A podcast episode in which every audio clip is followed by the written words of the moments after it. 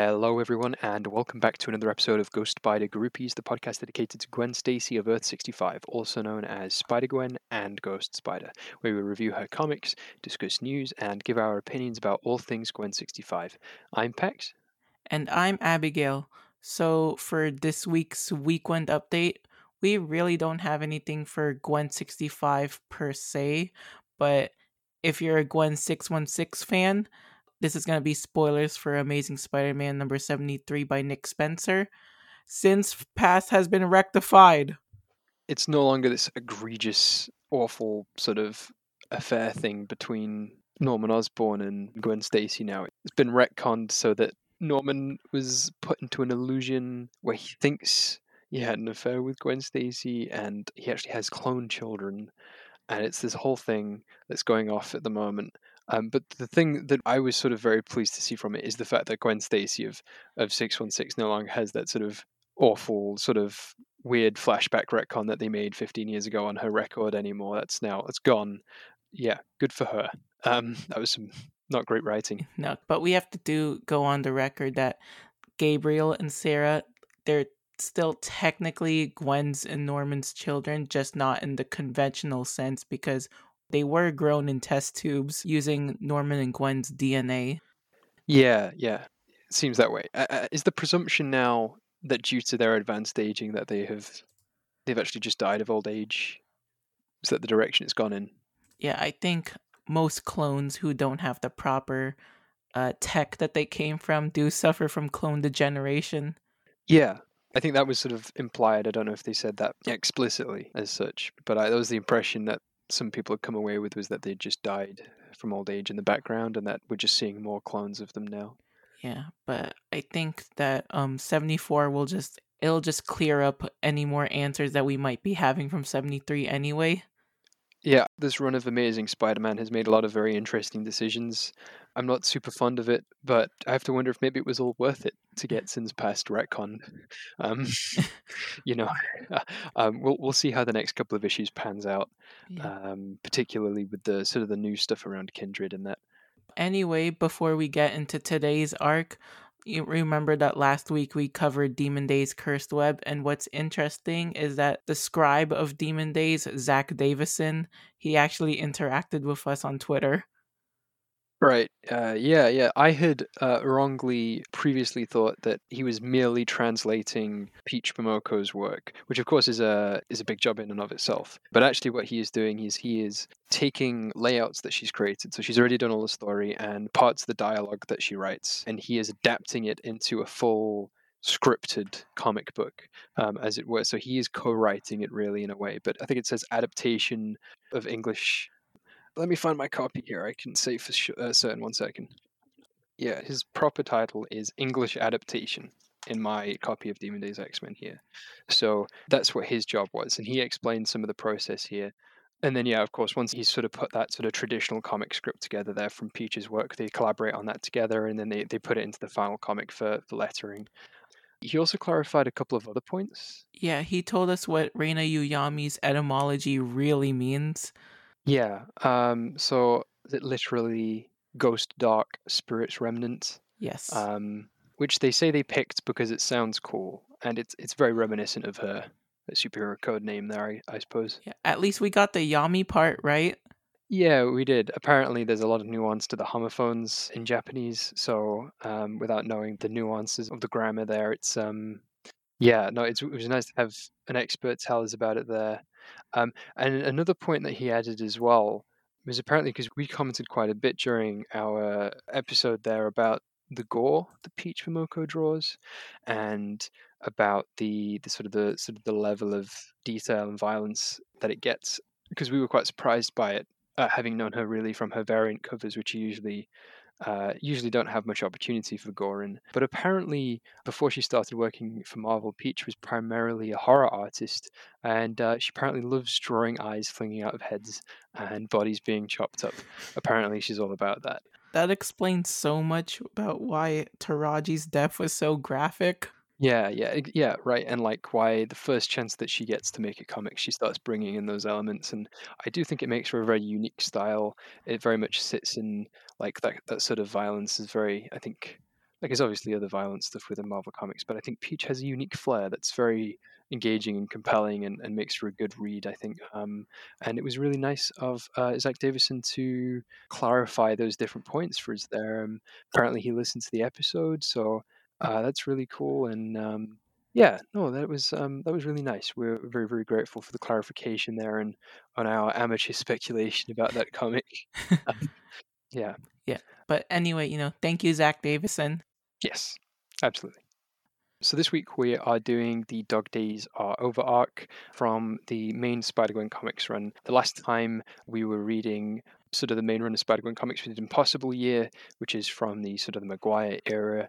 And we looked at a bit at Gwen attempting to balance her lives following Spider-Geddon. So her current status quo is that uh, she's gone through all the stuff in the Latour run. She's been to prison. She's finished up at prison. She has a public identity on Earth 65. So everybody knows who she is, and there's a lot of tension over that fact. And she's gone and fought in Spider-Geddon. She's sustained some losses, and she's kind of down about that. And now she's having to deal with this new criminal organization which has popped up in her absence while she was imprisoned, run by the Man Wolf and the Jackal as well. And uh, the Man Wolf's gang is not very nice they bombed one of her band's gigs, causing some deaths, from what I understand. And, and it's you know that was that was very grim. And they fought. Gwen won and sent him to prison.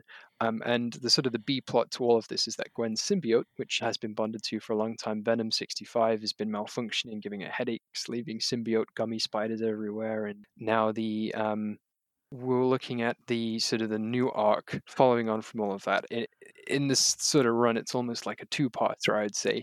Uh, that is very much leads directly on from what was happening there. And what we have is a relaunch with the same creative team, and uh, they use a couple of other artists. They use Rosi Kämpe, they use Aguirre, but by and large, it's still um, McGuire, Seanan McGuire, that is Takeshi Miyazawa, and Ian Herring is this sort of creative team doing the writing pencils and colors respectively.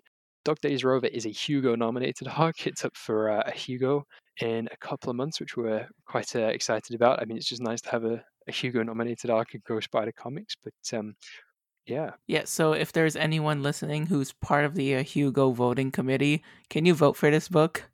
Yes, please. I'm sure the uh, the block of Hugo Academy members are keenly that listen to our episode are keenly paying attention there, and will hopefully vote. Um, yeah. So, any information about uh, where to buy and where to read, we have a little link with a reading list and um, a little little bit about where to look for, such as Marvel Unlimited, as well as links to Comixology, which has the digital comic if you wanted to buy it there. If you just wanted to know what it looks like, just a note a couple of weeks ago when we were doing Impossible Year, we did not read Spider Gwen Ghost Spider number 10, which is collected with and part of the Impossible Year arc. But because narratively it doesn't really fit with that, it sort of sits apart. It really leads much better into Dog Days Are Over. So we're looking at that as one thing. We're looking at Spider Gwen Ghost Spider number 10, and then the relaunch, which is just called Ghost Spider, issues number 1 to 5. That's the six issues we're looking at today. Um, and uh, what we have is a synopsis which gets us all on the same page and summarizes this book. But we do recommend you read it first before listening to our thoughts on it and our synopsis here. But uh, we'll get into that now, right? Yep. So let's begin.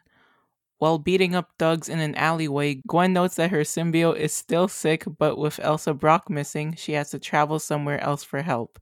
Gwen uses her necklace that is a ticket to the multiverse to go to Earth 616.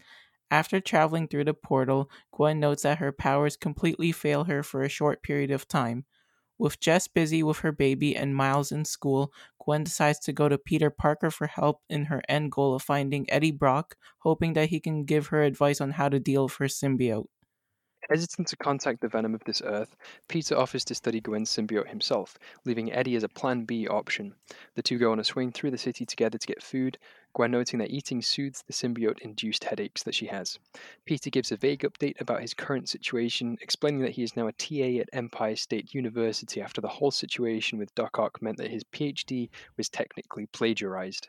While the two are debating corn dogs, which Gwen is in favor of, versus hot dogs, which Peter is in favor of, the two are surprised by screaming from the museum nearby and find themselves confronted by the supervillain, Swarm. The monstrous mass of bees has formed itself around a fossilized dinosaur skeleton and started terrorizing the museum visitors, while smaller groups of bees are able to steal from the museum.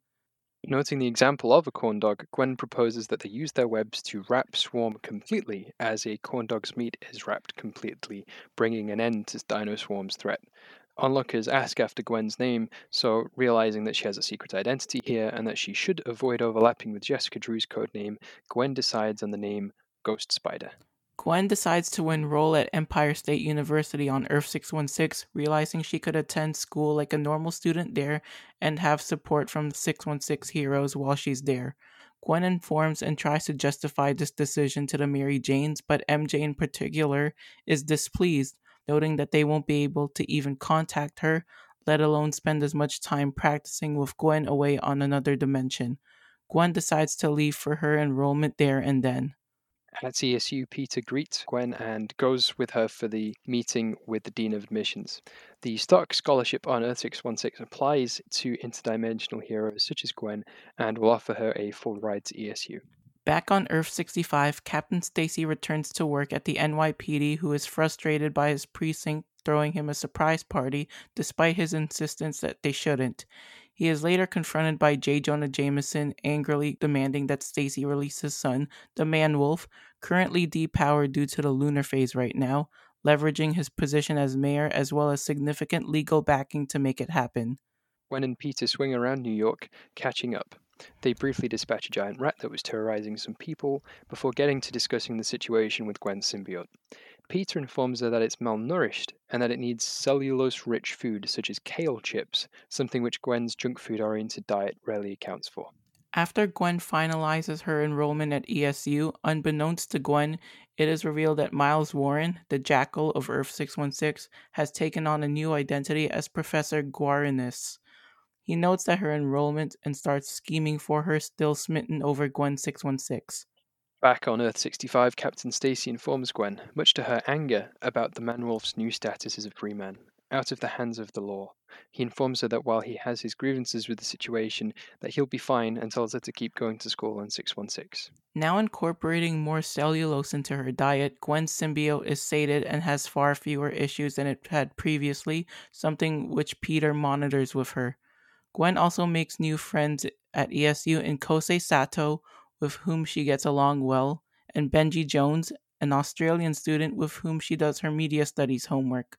Miles Warren 616 is spying on Gwen as much as his position allows, but is hindered by the mutagens he has used on himself. In the time since he was last active, he has transformed himself into a jackal monster, similar to his former costumed appearance, which gives him enhanced speed, strength, and dangerous claws.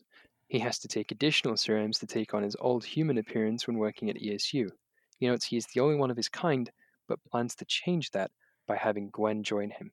Miles Warren, 65, continues his work on the symbiote spider he had scavenged, working out a way to disable Gwen's symbiote. He is confronted by John Jameson III, who attempts to reassert his position in the organization, but Warren cautions him against his current course of action for fear of further retaliatory action from Ghost Spider or his father, the mayor, finding out more about their operation. Jameson resents Warren as the man wolf transformation wasn't powerful enough to beat Gwen and tries to physically intimidate him, but Warren doesn't flinch from Jameson's human exterior. Benji has been collaborating with Miles Warren 616, particularly in spying on Gwen, but the two butt heads. Seeking to further incentivize her, Warren reveals a new mutagen that will be hers if she continues to uphold her end of the bargain, to which she accepts. To aid her in bringing Gwen in, he gives her a temporary dose of it. Gwen and Peter meet after class and discuss the optimistic path that Gwen's life has taken since she started at ESU 616, with her even managing to keep up with band practice regularly. She morphs into her costume look and heads home through a portal, all witnessed by a transformed Benji. Warren's new mutagen for Benji used DNA obtained during the Dinosaur Museum attack to give her the appearance and the abilities of a monstrous prehistoric predator. However, the serum wears off before she can follow Gwen through the portal and she loses the trail completely. On Earth 65, Gwen stops a bodega robbery where, in a rare role reversal, the bodega bandit is the victim of the crime. Gwen roughly takes down the goons holding the place up. She vouches for the bandit with the police and informs them that his hamster is missing. This event triggers a crisis of confidence for Gwen, who considers that spending so much time away could be resulting in more crimes like this happening. She goes on a particularly intense patrol through the city that night, helping as many people as possible. On 616, Benji reports back to Warren, who is intrigued as to Gwen's interdimensional activities. Unhappy with her failure to procure Gwen, he shows her the consequences for failure, but her fate remains unknown. Gwen and Kosei note Benji's disappearance, but they write it off as Benji taking a mental health day. Without Benji to study with, Gwen travels back to Earth 65, unaware of Miles Warren watching from afar and noting her method of transportation. On Earth 65, Gwen stops a hostage situation at the hospital where members of Manwolf's gang ran into difficulty with the police when trying to extract a fellow member in the ER. Using stealth, Gwen dispatches them with extreme prejudice. At band practice, MJ accuses Gwen of falling behind the beat, whereas Gwen accuses her of rushing it. Gwen decides to call it a day, and MJ snaps at her before regaining her temper, much to Glory and Gwen's surprise. When Gwen travels home from 616 the next day, Jackal, fully transformed and knowing her route now, stalks again from afar and stealthily follows Gwen through the portal. Gwen remains unaware and swings off before Jackal falls through the portal. Fascinated by Gwen's celebrity status, he searches the streets for her, accidentally ending up in an altercation with Manwolf goons, with whom he agrees to go with peacefully. Intrigued by his strange appearance, they take him back to their new lair, where they show him to Miles Warren 65. With a mutual interest in capturing Gwen, the two jackals ally with each other and set out a plan to take her down using 65's new symbiote neutralizing formula. By having the gang's members do another bodega holdup near her patrol route, the jackals lay their trap.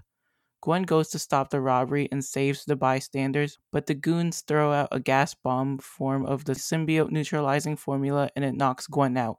They kill the witnesses and leave with the unconscious Gwen. The jackals restrain Gwen to a gurney. Warren 616 attempts to use Gwen's necklace that lets her travel the multiverse, but she laughs as it only works for her. He prepositions Gwen, but she rejects him, causing Warren 65 to burst out laughing at 616's feeble attempt to get a date. Much to Gwen's horror, Jackal 616 kills Jackal 65 in a moment of anger, seeing as he had outlived his usefulness. Having used Gwen's live location on social media, the Mary Janes track her to the gang's location and barge in. Furious now and somewhat recovered from the symbiote sedative, Gwen breaks out of her restraints. Jackal rushes at them, taking Mary Jane hostage, but she breaks out of the hold with her self defense training. Gwen subsequently webs him up. While Gwen explains the situation to the band, Jackal uses the distraction to break free. Ghost Spider sets off in pursuit, but Jackal finds more members of the Manwolf's gang and requests that he finally get to meet their leader. And this has been the Hugo nominated Dog Days Are Over. Yeah, um, yeah, it sort of ends on a to be continued at the end there, but um, as we'll see, we'll, we'll sort of get into more of sort of what got dropped from this, unfortunately. Yeah. So before we move on to our thoughts, you know, as always, we like to tally up our total amount of times that Gwen cusses in any arc or appearance. The Stacy swear jar. So Yes. she only does it once in this arc in number five when she was telling the jackal to stay the fuck away from her, referring to MJ when he was about to take her hostage. That was the only time she cussed. Yeah, I like that uh, show of display on behalf of MJ there. Like, that's what that's what drove Gwen to swear was was her um need to protect MJ. It was a nice moment. Because it's even complete with three exclamation marks. Yeah, yeah, it's um it's an interesting moment there actually. Like, because Gwen doesn't actually get to make the decision there, but I imagine she would for sort of MJ's sake. But MJ sort of dealt with it, so it was was all right in the end, I guess. Yeah, so that would bring the uh, total of the Stacy swear jar as of this arc to forty-one dollars. Is that where it's going to stay for a while? It seems like. Well, until in a few weeks when we see the return of the jar. Yeah, yeah. So um, I guess we'll see. I guess we'll see. So let's get into this arc. There's a lot of um interesting stuff in this one. It is very much a continuation of Impossible Year. It sort of all sort of threads in, even with the big relaunch, even with what it feels like like two intro issues at once. Like Spider Gwen Ghost Spider number ten feels like an intro issue to Spider Gwen comics. And then Ghost Spider number one hits, and that feels like an intro to Spider Gwen comics again. It's a lot of like starter issues. I feel like it keep feels like the, the comic keeps starting, and then it like. But uh, yeah, it's um even with all of that, this is very much the the arcs being used here are all leading on from uh, Impossible Year uh, and this sort of post prison status quo that Gwen is stuck in. It's because, you know, when you think about it, the entirety of Spider Gwen Ghost Spider is sort of the transition period of her officially adopting the Ghost Spider nickname. Yeah, it is. And um it is really. And and, and I at the moment when it actually comes at the end of um Spider Gwen Ghost Spider is very much um it's kind of a small moment really. It's only one panel two, one or two panels long. Yeah. I think it's it makes sense. I feel like we can properly get into it here, like the reasoning behind and the sort of the case against maybe having Spider Gwen change her name to Ghost Spider. Really, Yeah, because uh, as we previously mentioned a couple of weeks ago during Spider Geddon, you know, she was partially inspired by Miles to take on the Ghost Spider name, but she didn't really stick with it until issue number 10. yeah, that sort of feels like it sort of just happened parallel. Like they could have not had that moment, and I think this would have still that would have still worked in that moment. Still would have made sense. Yeah, it's really more of a self-branding thing because although that the uh, meta reason is just to synergize it with Marvel Rising, where she is called Ghost Spider right off the bat, Mhm. they had to come up with a different reason in universe. Yeah, it is. I, I think I think it would have been a lot better if Gwen was always Ghost Spider. I think that's always the case when you have a rebranding thing. Like retroactively, it would have always been better if it were the the new branding, but the whole time. Um, but that's just sort of the way it is. I think one of the factors here that comes up is um, is the proximity to Jessica Drew being also called Spider Woman. Like that's a big factor here. Yeah, she said that Jess would kill her if she borrowed her name. Although at this point in the uh, Marvel universe, there's already um three Spider-Men and two Hawkeyes. They couldn't make the case for two Spider-Women. Well, the way I see it is like the Spider Men share their mantle because they know each other. They all started because of each other. They, you know, like they're connected, right? The same is true of the Hawkeyes, I think. But Spider Woman, as Jessica Drew's brand, is is quite established. Like there's no other Spider Woman. The other Spider Women weren't really around for when Jessica Drew took the mantle back in the noughties, and by and large, it's remained her thing. Now, Gwen didn't become a superhero because of the Spider Woman mantle. Like she's not connected. To, like it, it, she, it happened parallel, right? It happened on a different Earth.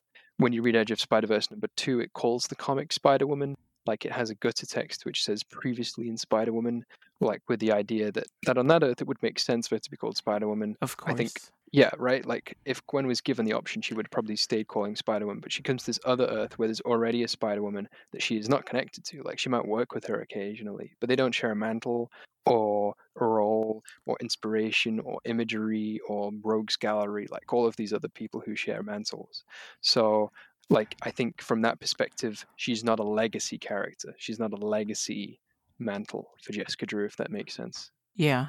So I, I hear that argument, and I think it makes sense, especially if like they couldn't call this comic Spider Woman, which is awkward to have a comic where you have a different editorial name for a character and a different name in the interior pages, which I think is why they did make Spider Gwen a name for her at the end of the first Spider Gwen run, because they just wanted to bring it in line with the name of the book.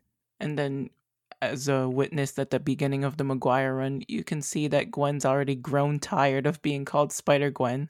Yeah, like, and, and there's even hints of it in the Latour run that she's not super comfortable with it. Like, I know she like closes out with that last panel liking it, but there's a couple of panels even within that same issue where she's like, she's not super comfortable with the Spider Gwen name. And I think just generally speaking, if like you wanted to adapt this character and the name was Spider Gwen, you you wouldn't like you'd still have to come up with a new name for her. Like like in, in just generally in terms of branding, you, you have all these different names floating about, and Spider Gwen wouldn't be able to remain consistent across all these different appearances. So again, I think like there's an onus on them to sort of find a new name for her that's um that's perhaps more appropriate, if that makes sense. And you know, the second point that she makes is that she had that whole mantra about Death loves Gwen Stacy. She's like, why not just embrace that? Yeah, like I think a lot of a lot of what makes Ghost Spider, I think, unique to Gwen is that it does reflect that narrative acknowledgement that this is the ghost of Gwen six one six. For the reader, we are reading a character that was brought back in this way uh, from a character that previously died, and that death follows Gwen around. It's something we've spoken about over quite a few episodes. That she has this sort of tragedy and trauma constantly looming over her in her backstory, in her ongoing comics. She constantly has to deal with death and the consequences that it spells for people. And in that sense, Gwen is a ghost spider, which I've always found very interesting. And that I think I think that reflects her agency there a bit better. And then, you know, whenever they adapt her into media where they call her Ghost Spider from Rising onwards, they just say it's just because of her costume or it just sounds cool.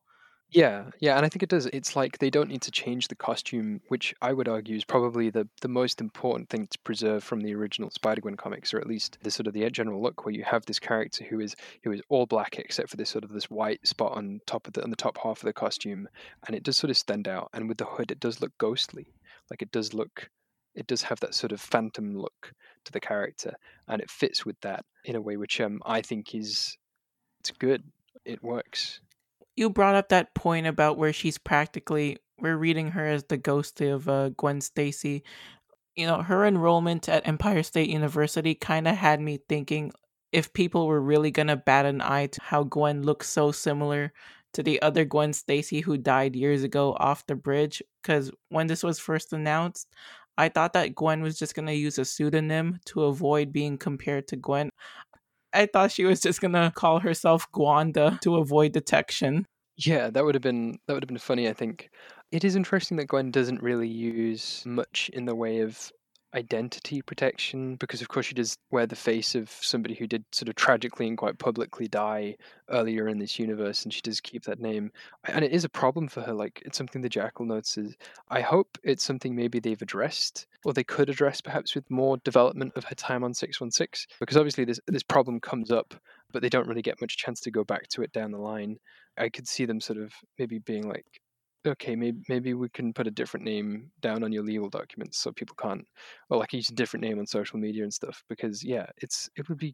I, I mean, it's in the same city where Gwen six one six died. I mean, I appreciate like canonically it must have happened what like eight something years ago. Like the generation of like the her peers wouldn't perhaps be aware of it, but there'll be some people around in New York who would be in like Peter's age. So it's strange. But the dean of admissions was aware that Gwen was from another dimension. Yeah, I, I mean, I mean, I think it makes sense for the dean of admissions, like for faculty to know, maybe. So a couple of other points around the Ghost Spider name change that I wanted to touch on was, um, I feel like they could use the power set more, where she's able to camouflage, like that thing that she's able to do in Spider Gwen number twenty six, where she's definitely able to do the Predator mode thing that Miles Morales is able to do. I guess that the uh, camouflage isn't really the first thing that comes to her mind uh, when she uses the symbiote. She's just like punch first, ask questions later. Yeah, yeah, but absolutely when they do stealth stuff, like if they have that, like I feel that in and of itself justifies her to the name much more than much more than like at least half of spider people. Obviously people like Miles Morales could probably fit under that sort of that vibe, but I think Gwen fits it in that sense as well. Like they could use that to justify it a bit more there were a couple of points against that I wanted to sort of mention. There is another Ghost Spider prior to this. There's that um, there's that alternate universe where Peter Parker gets the spirit of vengeance. Yeah, technically that was called Ghost Spider just because Ghost Rider plus Spider Man equals the Ghost Spider, but they recently renamed him into the Spirit Spider just because it kind of makes more sense that way. A spider person with the spirit of vengeance. Right, right, exactly. And there's even um there's a ghost spider in the Ultimate Spider-Man cartoon. That group of LMD spider people they have. There's a ghost spider there as well. So like it's not that this is like um like a brand new name. It's one that people have thought of a couple of times at least. But I would argue that Gwen, just by virtue of having it now, uh, like the longer she has it and the more comics that she has it, will overwrite the older stuff like she'll be able to supersede these minor characters that only had a couple appearances just by virtue of having it, I think. But to that point, it does sound very close to Ghost Rider. It sounds so so close to Ghost Rider. Like it's not good, I don't think, to have a Ghost Rider and a Ghost Spider. No, all we need is just Gwen riding a motorcycle of chains being on fire. I need to see that. Yeah, um, but but yeah, no, I, um, yeah, no, I do think that like if you're a Ghost Rider fan and you've been enjoying this character for a long time, you know, you read Ghost Ghost Rider comics, and then and then you look over and you see there's something called Ghost Spider. Uh, it's got absolutely nothing to do with this character. Like, you know, I, I almost wonder what you think, um, really. But yeah, I do think that that is unfortunate. Like, I think just off the back of that, they maybe should have thought of different names. Also, the other thing is that just rebranding a character is going to hurt it. It's always going to hurt, and I, I do think that that since this rebranding, not necessarily because of, but Gwen has happened to have suffered a bit more, I think, in terms of her popularity and particularly the sales of her comics just aren't what they were when she was called Spider Gwen. And that's not me saying that she should go back to being called Spider Gwen. I just think that maybe they've got to stick for a while with a name change to make it really work to sort of avoid it hurting the character. And I'm at the point now where if they change her name again, it's just going to be bad it's just going to be really bad for the character. So they should just stick with this. But I think I doubt it because she's been known as Ghost Spider since I think 2017. That's when Marvel Rising was first announced. They rebranded her as Ghost Spider fall of 2017. So that would mean that she's been Ghost Spider technically for four years now because 2014 to 2017, that's just three years.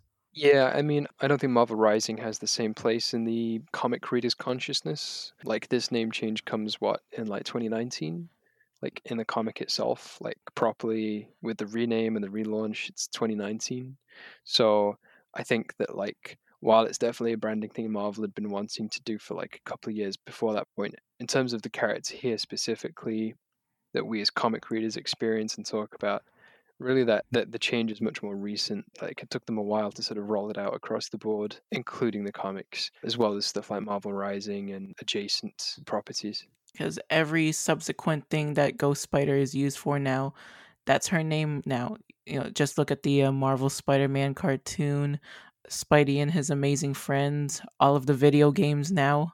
Yeah, yeah, absolutely. And I, I think now that this sort of they've got a good branding push behind it, they'll make it stick because it's Marvel, because they have all these different properties.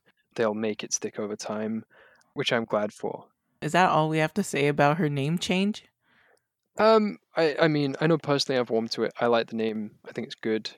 I think that Gwen needs a unique name that captures the spirit of her character, and I do not think that Spider Gwen and Spider Woman really got at that. I do prefer this name change, and um, you know, I allocate. I know I'll, I still use the name Spider Gwen. I still think that's pretty. Like, I think it would be strange to drop that altogether. But I do think over time we'll, we'll see Ghost Spider become the norm, and people think of the character that way. I think especially if Into the Spider Verse two comes out and they reflect the name change here, that we will see a big shift, perhaps in in the public perception of Gwen and her mantle here. Yeah, I'm thinking, you know, just wait till they uh, decide to come out with the TV show. I bet the dollars to donuts that they're gonna just call the show Ghost Spider. I hope so. I really do. I hope that they stick with this and like whatever the new title of a comic is called. I, I hope they find a way to incorporate the Ghost Spider name, even if they the radioactive Ghost Spider or haunting. I've seen haunting Ghost Spider a few times, which I think is great. That's a spectacular adjective to use with it. Anything to that effect. Or even Gwen Stacy colon Ghost Spider yeah, like what they were doing with Miles's comic. Um, I think anything to that effect. In fact, putting Gwen, I think having Gwen's name in there just elevates the book a bit, so that maybe they could, in the same way that Spider Gwen elevated Gwen's Spider Gwen comics originally, having Gwen in the name there sort of put eyes on it. Maybe having a Gwen Stacy Ghost Spider or a Ghost Spider Gwen Stacy book would do the same thing for the character. Mm, I think that if they really wanted to uh, retitle a little bit, I think they should just stick with the Gwen Stacy Ghost Spider just to make her sell. Yeah, I think that's just maybe the way to go. Because and, and a big thing I think, especially with this sort of era of Spider Gwen comics, Ghost Spider comics rather, is that the sales are really waning a lot because they were waning a lot towards the Latour run, and they were they were sort of boosted by the relaunches here. But at this point, it's not spectacular, so it's um something to consider, I think. And the branding, I do, I do think it, it does play some amount of a role in it all. Did you just make a spider pun by saying spectacular? I might have a little bit, maybe. what else do we have her in the notes? Should we circle back to why her symbiote has been malfunctioning? Yeah, so like they've had this B plot, and it really felt like you know you read Impossible Year, and they're like, you know, it's like when you watch anything or you read anything, someone says, "Oh, I've got a cough," like you know it's something serious, right? Like you know it's going to be. It's never just a cough right, it turned out to be this big thing that they've got to fix, and it's just that you know it could become whatever manner of terrible illnesses. As one expects from sort of a fictional media thing, you expect the drama of it, and so throughout Impossible Year, they keep dropping this thing where Gwen is having issues with her symbiote, right? Like, and she's having she's having like the symbiote equivalent of the flu, right? And you're expecting this this big payoff where either you get to meet Eddie Brock Venom, or we get to see Gwenom again, or we get we get something from it. But actually, it turns out Gwen's been having too many corn dogs and needs to eat more kale chips. It literally was just a cough, right? She just needed to she just needed to change her diet up a bit. And I think like that's not bad, but the subversion of expectations there is is quite funny. I really thought it was going to be something similar to Eddie Brock's toxic shock syndrome at the beginning of the Costa run, where he just kept splintering and splintering and he didn't know why until he got cured of the anti venom symbiote serum. But no, it's just because Gwen symbiote hasn't been eating enough. Yeah, absolutely. And and it's like I think it's interesting though that they fleshed that out because um, I do think that with like six one six symbiotes, it does feel like they're this very big like they have a lot of volume, right? But they're very big. They they lash out. They do all these crazy things, and in return, that whether they feed off brain juices or chocolate or people's heads or whatever. Brain juice. Yeah, they have that thing where it's like um they feed off like that really long word phenylethyl. Let me. Uh, I don't know. That word brain juice.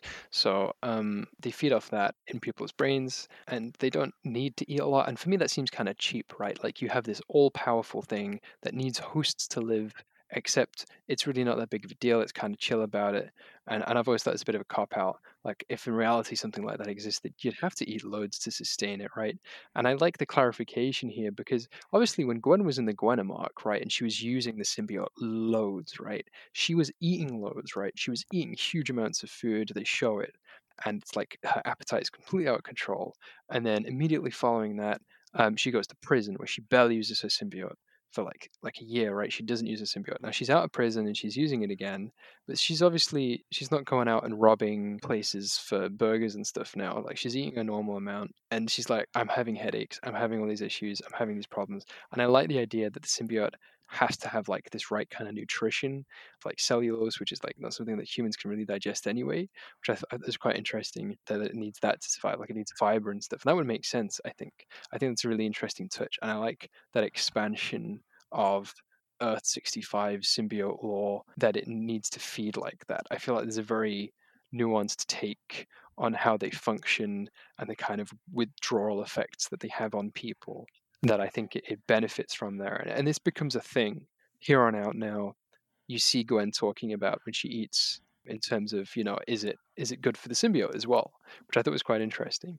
I thought it was a quite um a fun take on the sort of the logistics of being a superhero, which I think comes through very strong during these two arcs, is sort of the day to day, you know, how do you fit in superhero stuff with normal stuff like how does it affect your school life? How does it affect your diet? How does it affect the amount of time you have to spend with your friends? And all of that sort of stuff and and i feel like it creates a very relatable feel to a lot of this because these are all things we have to worry about as you know normal everyday people and it comes through very strong uh, in this arc and even though it doesn't turn into this big whole thing with a big symbiote standoff although we do eventually get that uh, later down the line in these comics, it does feel like you know it's something. You know, it would be something you worry about. You know, people do have coughs, right? And sometimes they are just coughs. And so, um, one of those things.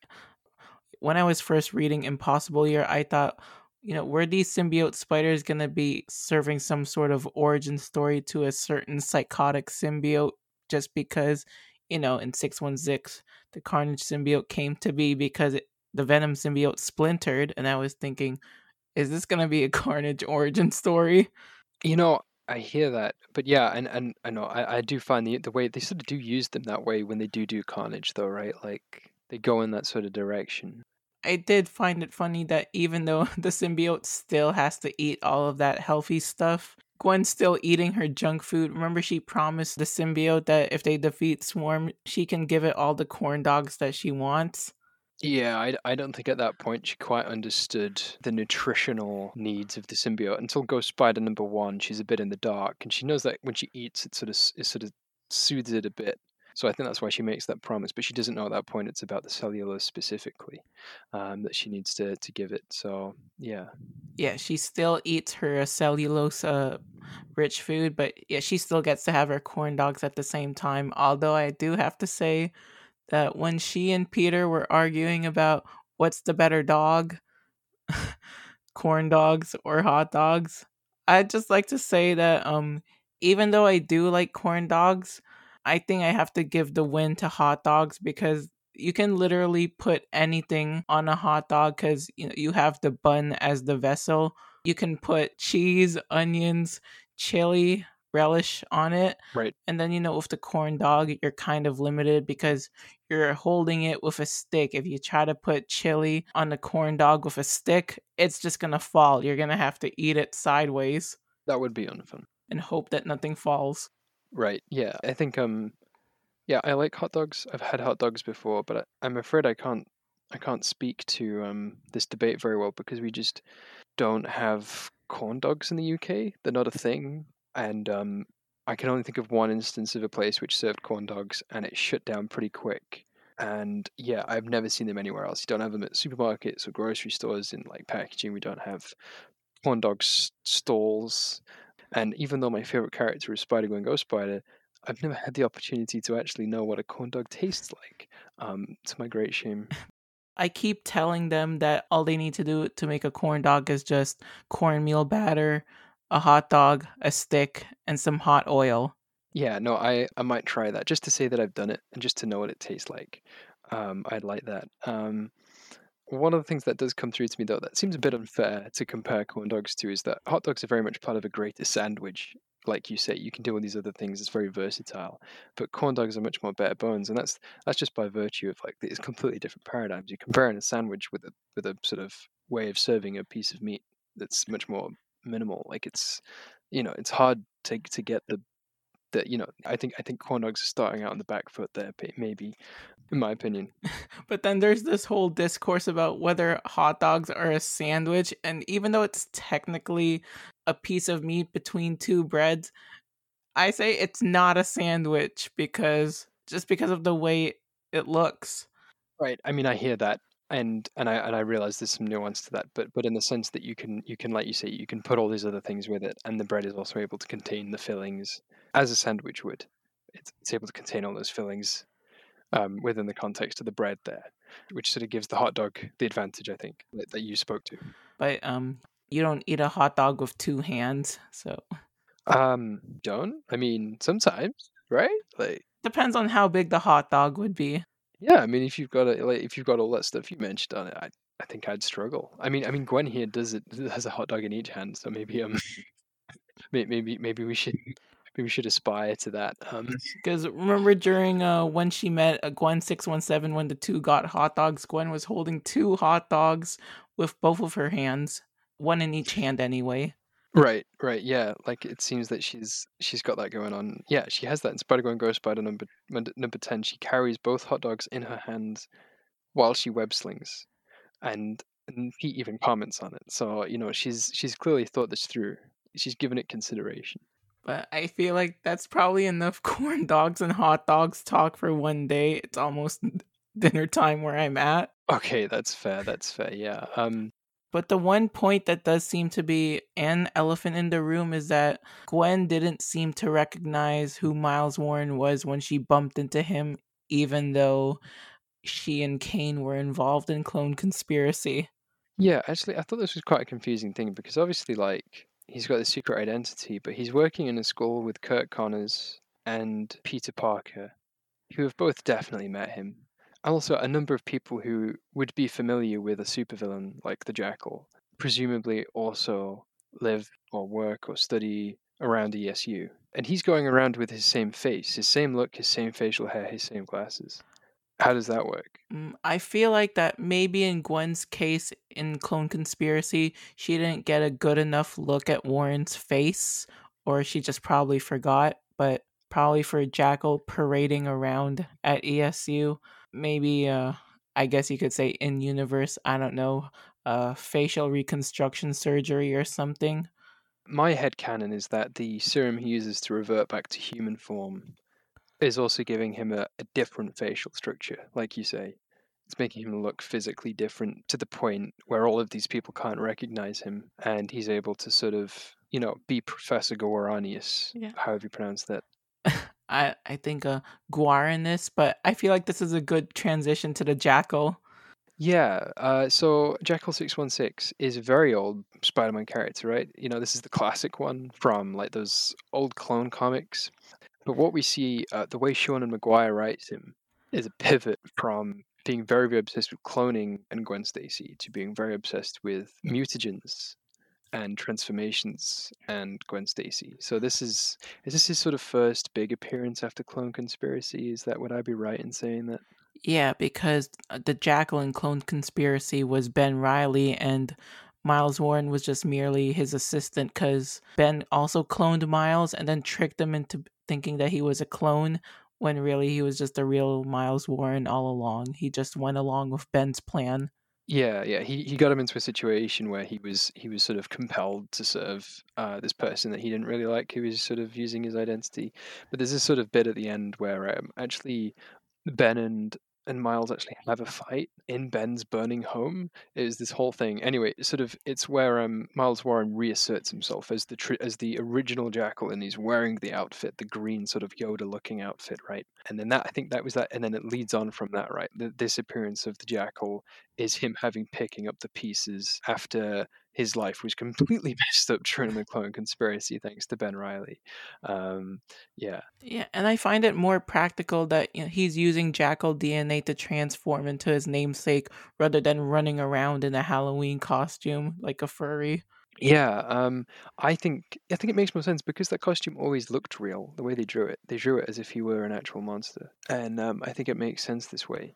I like this pivot though, because cloning is is really strange, and the science of it is is really weird, and it presents all these philosophical questions that really the kinds of comics that deal with cloning don't really properly reconcile themselves with. So I prefer him being all about transforming people into monsters. I find that much more interesting. It looks better as well, and it means that we get characters like Manwolf 65 and whatever was going on with Benji Jones. You know, we have, I feel, what is a more compelling sort of set of motivations. And also, it makes more sense because obviously, if Gwen is still alive, why would he want to clone her? Um, his motivation instead is to convert her right? He's trying to mutate her to be a, a fellow jackal, right? Like that's his like he hints at it a few times, right? He's like, I am the only one of my kind, but with Gwen Stacy, not for long. And it's this whole thing. And um he, he sort of um I think that's his aspiration here. And he didn't really think it through because obviously she could just say no and then beat him up, which is what she does. And I presume that there was a lead on from that, right? Like they were going to have him come back and try it again that was even Uncle Raymond's endgame in the uh, Marvel Spider-Man cartoon. He wanted to turn Gwen into a fellow Jackal too. Yeah, yeah. Um, the that cartoon I thought sort of uses a similar premise for the Jackal, where he is very obsessed with Gwen for different reasons that are less creepy, but still creepy. Um, uh, yeah, that's the one constant for all Miles Warren. They're all creepy. Oh yeah, he's a really unpleasant character. And in fact, Jackal65 points out how creepy Jackal616 is in his pursuit of Gwen. But had, but yeah, like like in the Marvel Spider-Man cartoon, he has this thing where he's transformed himself into this Jackal monster and he wants to transform other people, particularly Gwen, into Jackal monsters. Um, and that's his whole thing. And I like that pivot. I think it's interesting. I think it shows an interesting sort of evolution of his character because obviously he, he probably would be pretty sick of clones at this point anyway. Probably doesn't want to ever look at a clone again. But if he were to relapse into his old ways, I'm calling it the the next clone that he makes is going to be called Gwanda. Right. That's we need a Gwanda reference. I think if anything, just to vindicate you rather after all these years of speculating where they're going to fit Gwanda and they should have a Gwanda somewhere. Yeah, but you know, him turning people into uh, freaky animal humanoids like him, mm. that's leaning more towards horror territory. Oh, is this this is the Chapman agenda? Yep, this is villain number two of four that's uh become horror themed for Gwen, and mm-hmm. yeah, because well, for one thing, he's creepy with a capital K. I do mean K. Yeah, he's um he has a couple of a couple of panels. I think uh, Ig Guara did a couple of pages in, in number five where he's sort of he's like suspended in an alleyway over that group of muggers and that person is getting mugged. And he's silhouetted with his eyes glowing. And I thought, you know, this villain is legitimately intimidating. Like he's quite physically intimidating character. And I think he could fit quite well as a horror type villain monster.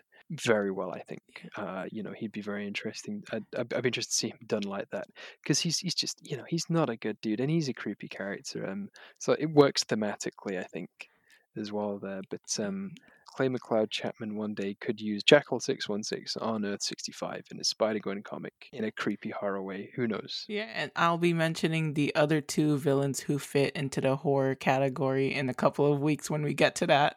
Nice one, right? Of course. Um, yeah. But let's talk about one of uh, Jackal's persistent nemesis, Peter Parker. Yeah, I like him in this arc. I, I mean, I'm kind of sad that they're not using Miles Morales or Jessica Drew in these comics, but I thought the way they use Peter Parker is this nice, friendly teaching assistant who's mentoring Gwen and helping her with a symbiote and is like legitimately concerned for her and then sort of doesn't really get younger people that well because he's getting older now. I thought that all it was all very very nice characterizations. I wish he was written like that all the time. Like when you read Amazing Spider-Man comics, he is not like that. I wish he was. But yeah, he's nice. I like him. He's good in this. Except for the fact that he denied one the chance to meet Eddie Brock, that meeting should have happened. Yeah, I've seen quite a lot of Venom fans passing these panels around, right, where Pete just shoots the idea down, and and there's some unfair, I, I will admit it, unfair, right, things said about Eddie Brock, because he isn't really a spider hunting villain anymore. I do understand that Pete would be hesitant anyway. Like, I can't imagine him ever like willingly offering up people to Eddie Brock after their history together. I don't think that would be right. The amount of trauma he got put through by Eddie.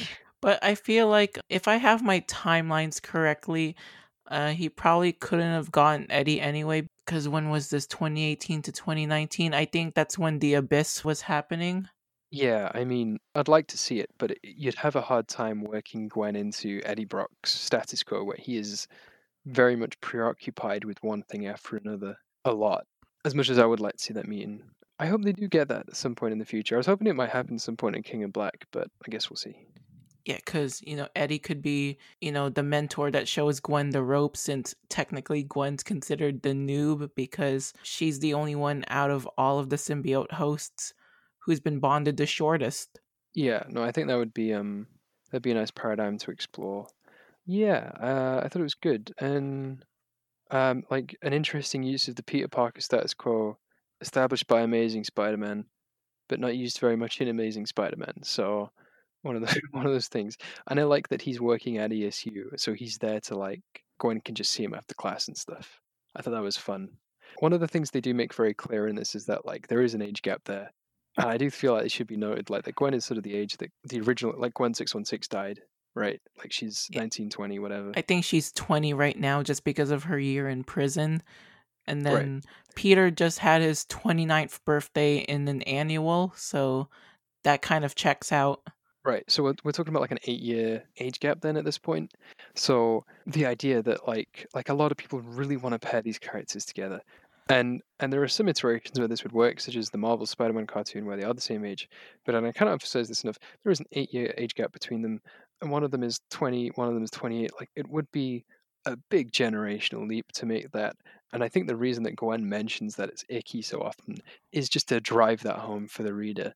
That this is an entirely platonic friendship between her and there's also a superior dynamic where he mentors her but it's it's uh it, you know it's all platonic it's, uh, it's there's no romantic tension between Gwen Stacy 65 and any Peter Parker in the multiverse at all and that that should be driven home i think to the reader and you got to remember that you know peter's with mj and i don't think gwen can bring herself to uh, date the person who has the face of her dead best friend yeah and bearing in mind that peter 65 never was a romantic interest for Gwen 65 that, you know, it would just, it would be really unfun, not a good ship. We do not ship. Um, or at least I don't ship. Um, no. Um, well, yeah. well, not this version. If they were like the same age, it's gonna be like okay, fine. Yeah, it would it would feel quite forced at this point. I do feel like, yeah, I don't know, one of those things. I I, don't, I don't think they should pair Gwen sixty five off with with any Peter Parkers. I don't think that would be a good idea. So we've got uh, the Mary Janes to talk about. They're in this Yep. uh, a little bit. And you know, as always, MJ is angry at Gwen for putting herself first rather than the band.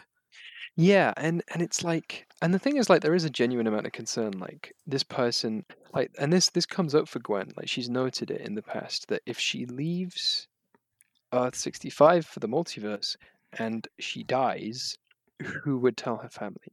And at this point with the multiverse the way it is there isn't anyone who could who could I mean I mean I presume people on Earth 616 would find a way but like that idea of them being separated where they can't even call is something that, that MJ raises and it's this whole thing and I get that. Like that's a worrying thing. And I think a lot of MJ's anger, like at Gwen doing stuff like superhero stuff, because it's usually superhero stuff and multiverse stuff, isn't like just a jealousy for Gwen having powers. It is a legitimate concern for Gwen's safety that she's feeling a lot of anger about and externalizing in a sort of non constructive way.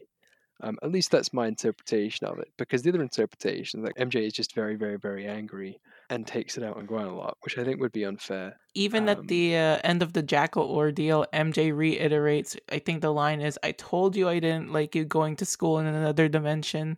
Yeah, and and like yeah, MJ is vindicated a little bit by the narrative here because they have this whole thing where where MJ is justified in her concern for Gwen and MJ's like needing Gwen to be at band practice is ultimately a safety thing for Gwen. It means that she's checking in. If she's been kidnapped um, and she's not turned up to band practice, then that means that something must have gone wrong, right? Because she uh, resorted to using the real time sharing location. Yeah, I don't know. Maybe they're all on Snapchat or something. I find it funny that Gwen's like, "Don't use it." Like MJ's just hacking into her phone. Like let's that's the kind of thing you leave on on your phone. Like you can just turn that off if you don't want people to use it. But I think I think Gwen was maybe just frustrated that like MJ put herself in harm's way to go look at what what Gwen was doing, which I think is like it's interesting really because MJ bursts in and it seems like she's going to be this massive hindrance for Gwen. Right, she's coming in like, "Where are you at band practice?" and then gets kidnapped. Well, kidnapped, like restrained, taken hostage, whatever, by Jackal. And you think, "Oh my days, can't believe you've done this, MJ. I can't believe you just made the situation ten times worse." And then she proceeds to just elbow him to the stomach and fully free herself and escape and leave him vulnerable for Gwen. And it's like, oh yeah, you forget that MJ's really good at self defense because the only other time this has come up, she absolutely KO'd a guy back out in the Spider Gwen run. And I like this idea that MJ65 is actually quite a formidable fighter, and it just doesn't come up very often. Um, but we gotta give her props that she's attempting to control her anger. Yeah, and, and it is something which comes up. I like that they do have a little bit of an arc going on here where MJ is aware that this anger that she's feeling is is is not fun and it's it's making everybody unhappy and she's trying to get on top of it. And and it's really the only time they actually use glory is for her to sort of pat MJ on the back and say, Yes, please don't get angry, you're doing great. I really do wish that like at this point Glory and Betty were getting a bit more use because it sort of feels like Gwen butts heads with the Mary Janes because it's literally just MJ speaking, getting angry, and the other two just sort of sitting there and letting it all happen. But they did, you know, help MJ find Gwen and rescue her from the jackal.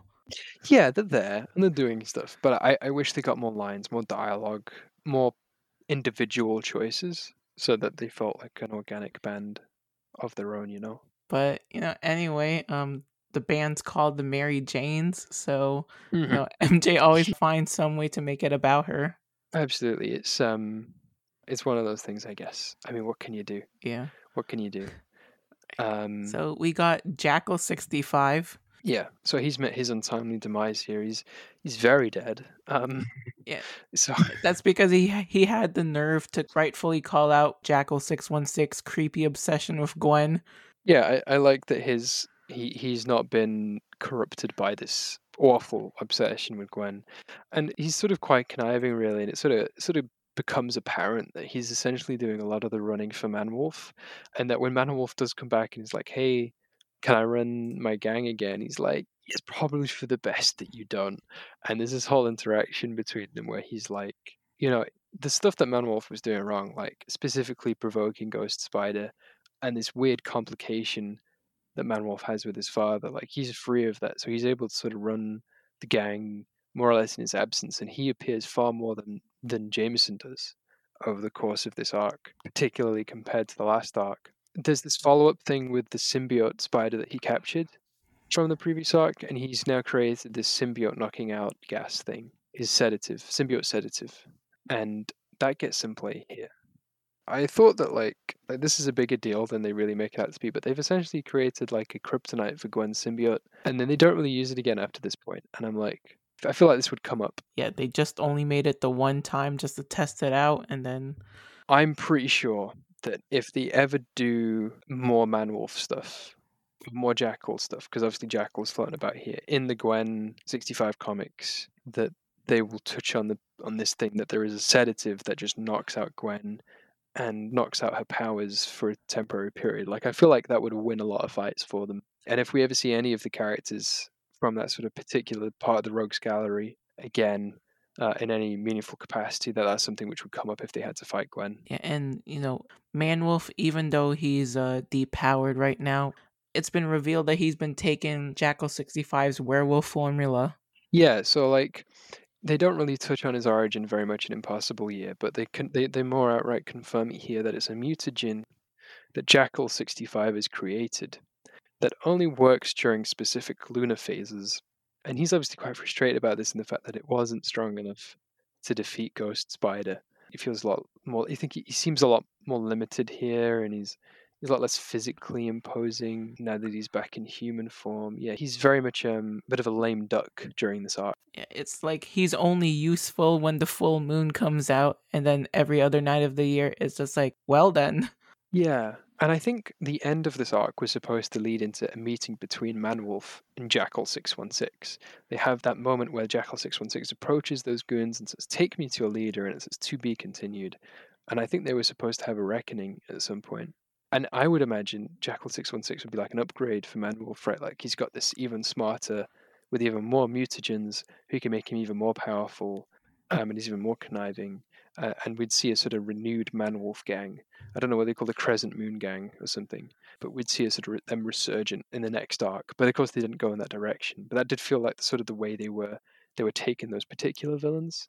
Yeah, and even though he's been depowered, Manwolf's still gonna be part of the horror villains as part of my agenda. Absolutely, yeah. I think it just sort of it'll come back once the moon turns around again. I think that's just the way it is for him. There's um a lot of hint of um stuff hinted with his father as well in this arc that I thought was interesting. Yeah, I'm just Um, thinking if Jameson actually is aware that John is doing these criminal activities and then he's just uh paying everyone off just to bury it.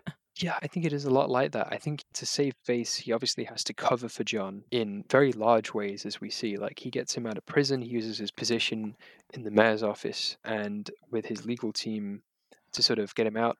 And he's obviously aware to some extent of how Manwolf works. Like he realizes that the lunar cycle has phased him out of that form, and he's now um, he's now back to normal. He's aware of all that, and the kind of effects it maybe has on his mind. So maybe it's sort of like he's aware of this terrible, terrible thing that his son's doing, and he's covering for it, but he doesn't really like. He's not okay with it, so it's so it's a source of tension as we see in this arc here. Like it's um. It kind of sounds like a reverse Osborne situation. Was Harry aware of Norman? Not a lot, but he didn't want to believe that Norman was a bad dude. Yeah, maybe it's something like that. And I think in some way, Manwolf is like J- uh, John is hiding stuff from his father. Uh, Jackal sixty five doesn't want the mayor to find out about their lair, so Jackal uh, sixty five is concerned about this. That that would indicate there's certain parts of information, perhaps the the full extent of Manwolf's activities, the the mayor is ignorant of. Uh, maybe willfully ignorant of, but um, at least at that point, like stuff like the locations of places, like he's not an active part of the business. He's rather just covering for it because he has to. Yeah. Uh, who else do we have here? Oh, we have a brief glimpses of Captain Stacy right here. Yeah, so he's he's definitely rejoining the New York Police Department. There's sort of been a really sort of strange. We touched on it last time we did Impossible Year. Um, we sort of touched on this thing where it's like Captain Stacy has just been on a medical leave, and it's not like he had this big fallout with the NYPD where he turned sort of quite publicly against them and spoke out against them. All of that's sort of been put behind it now, and it's as if he had just had a heart attack and he's returning back. No mention of all of the stuff which happened, all of the corruption, the fact he got beaten up in a prison cell to the point where he needed that medical attention. None of that. He is a captain in the NYPD again, It's acknowledged, and he's now having to deal with the mayor's corruption with the man wolf and such. And I think that's that's all we get to see of Captain Stacy. Do we? Well, other than asking Gwen how was her first day of school. Yeah, he's very much there. They're still they're still a sort of living in the same house. Yeah, it's sort of sort of the same as last arc, but now he's working again. I think from the way things look, the financial pressure which was on the Stacys has lifted from the previous arc, where it was sort of quite implicitly said that they were having issues with bills. Now we see Gwen having this sort of free pass at ESU. We see Captain Stacy returning to work. That this isn't really an issue anymore. So we don't get any more of the uh, the stuff where um Gwen was doing odd jobs and freelancing and stuff. It's almost as if Captain Stacy just suddenly had a big payday. Yeah, it feels like that. It feels like that.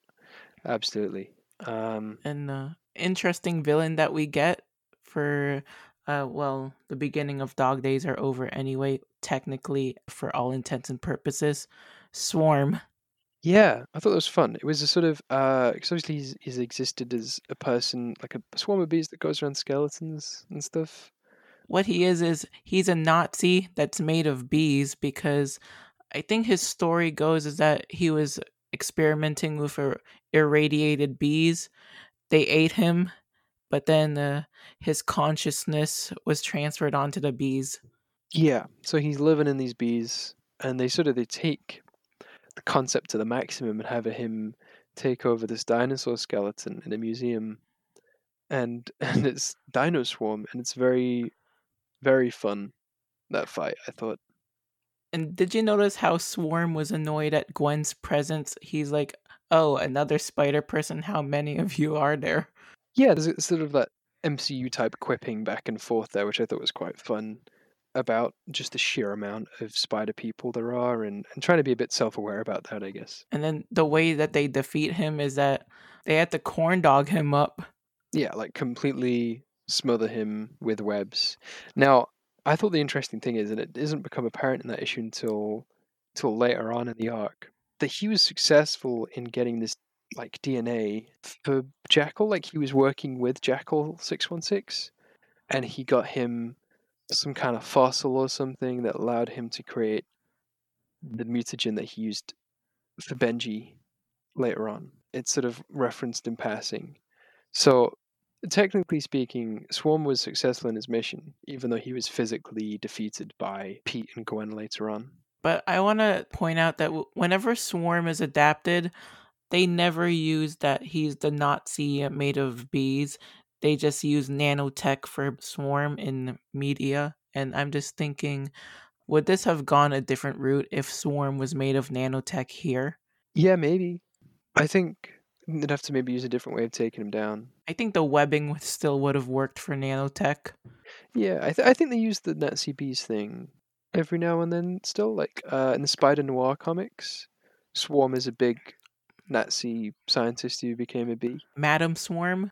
Yeah, Madam Swarm. It's not that it's like unheard of still. I think it's it's I think it's the more fun way of doing it. I think there's an impulse to make everything some kind of mechanical or robot explanation. Instead of just having somebody just be a giant monster or been turned into something. I think that's the the biological stuff is always more interesting. Like even then, Um, these adapted forms of Swarm, they're not even Fritz von Meyer. They're two completely different people.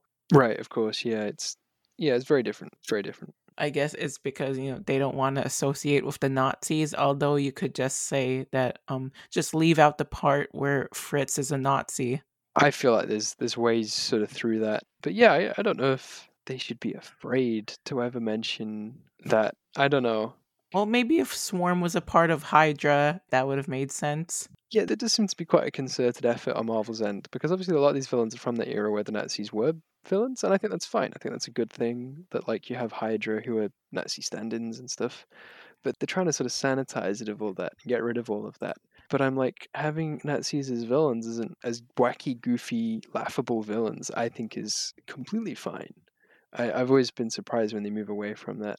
Sorry, this is very this is very tangential. yeah, I think that's enough of Swarm right now. Let's move on to Benji. Yeah, Benji's interesting. Benji's only in it for like two or three issues, right? Yeah. But yeah, so she has this whole thing where it sort of seems like that she's motivated by ecological concern for endangered species or something that you'd find out in Australia. I think Gwen mentioned that she wanted to be an animal preservationist.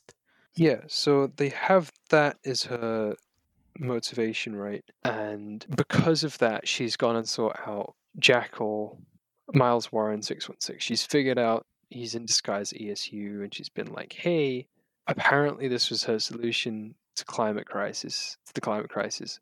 Can you turn me into a giant, giant monster? like preserving And- animals by turning into a giant rat. How how does that make sense? I don't know. But she is like at her core she doesn't have evil intent. She's very concerned about Gwen potentially being vulnerable to Warren in some way. But we don't really get into much of that. She is sort of implied to have died. Um No, all we see about her fate is just a bloodied backpack in the dumpster.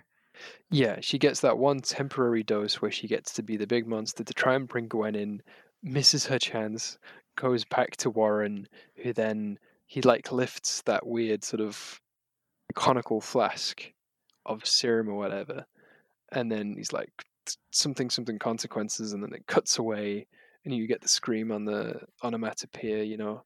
And that's that, right? And then, and then, of course, like you say, you have that bloodied backpack and stuff. Um, so the implication is that she very well could have died. In my head, I think that maybe he did something worse. That maybe he like he turned her into a monster, but like he deprived her of her thinking faculties or something. I don't know. Like he gave her what she wanted, but in a like more evil way, uh, something like that. Like you think she's just holed up somewhere?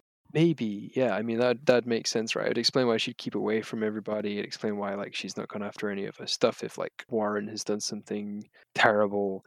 I think it would be strange to kill off this character without them ever having had a proper confrontation with Gwen.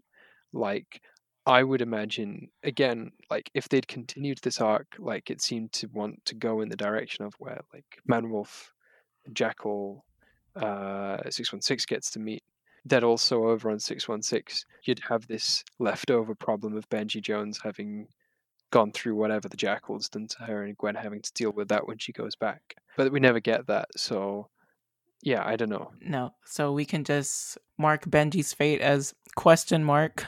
i think it's a very big question mark and the same and the reason why i think there'll be more benji is, is for the same reason there was clearly supposed to be more of um, the other student character they introduced is kosei sato who is also like he has all these different interactions with Gwen and they seem very positive. I would argue there's a bit of romantic tension. There's potential, like you've put in the notes here, potential love interest question mark. Yeah, Um, because it looked like that some panels looked like that he he seemed to be interested in Gwen. You know, he's walking her to class. He asked her for her number. He gives her his number. Right. Yeah. Like he's, you know, he's nice and he has these nice interactions. I think the last interaction, particularly, they have where like Gwen's talking about how she's a flake and how he's like reassuring her and saying no, and they have that sort of final panel. And this is actually the last time I think Kosei appears, where they like lean in close to talk to each other. Um, and it's sort of the way the panel's framed does make it look romantic. But then that's the last we see of him, so we never know. Um, which means he is the second love interest in two arcs that gets dropped.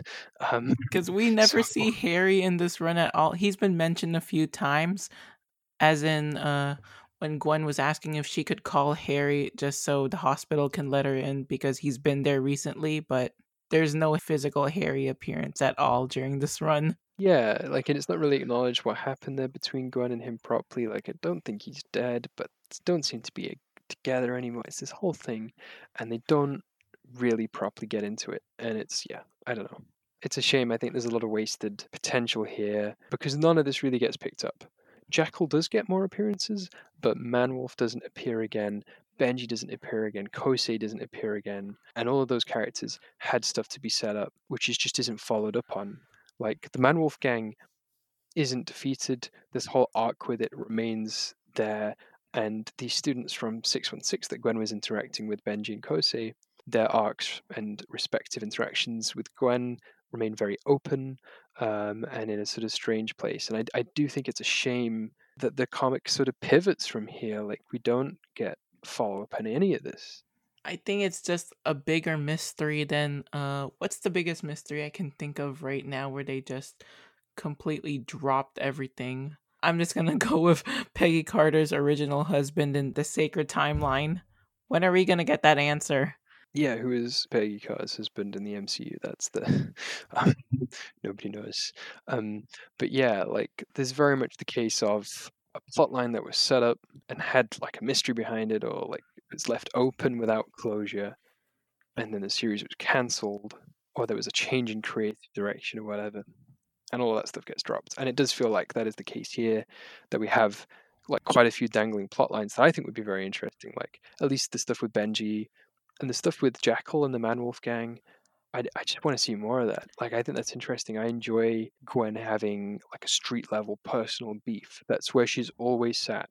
She's always had like all of her villains, and never these big cosmic villains. She never has these big super. She occasionally does, like with Cindy 65, but even then it's with other people. She usually, the bulk of her villains are street level enemies who she has personal specific beef with. And I like that. That's a nice sort of place for Gwen to sit in. I think we lost a lot of that here. And I think any book which picks up Gwen 65 again would be well served to pick up the stuff with Jackal 616 and Manwolf 65 and their gang in New York 65 again, because that's all very interesting and there's a lot to draw from there. But in fairness, even though we don't see Manwolf himself, his gang does stir up a little bit of trouble during Party People. Yeah, yeah, no, uh, you see, you see bits of his gang. You see uh, Jackal six one six gets another minor appearance, but yeah, I, it's um like those are still there, and I think Party People is fine, um, and I think Party People should have happened, but it feels like there's an arc between this and the next one, which is just completely missing, which I think is a real shame. But on that note, should we end with uh, our final opinions of Dog Days Are Over, which is Hugo nominated, by the way? we can wrap up our final opinions of Hugo nominated Dog Days Are Over. Yeah. Um, I like this arc. I like the sort of this ongoing struggle that Gwen has with trying to come to terms with her life, with his public identity, and she's trying to juggle all of these different things at once. I like the way it's presented in this sort of very relatable style where Gwen has to consider all of these different day to day things. It's not slice of life, but it's close to it. Um, I like the ongoing struggle that she has with the man wolf. I like how they are layering on specific beefs and different problems with him and his goons. Um, you know, you even get recurring goons coming up, which I thought was fun. I like how they've folded in Jackal 616. They've turned him from a Peter Parker villain to a Gwen Stacy villain, which I think is much more appropriate. And I like that he now lives on Earth 65, and that's you know a villain for Gwen to fight. And I thought overall this arc was very promising.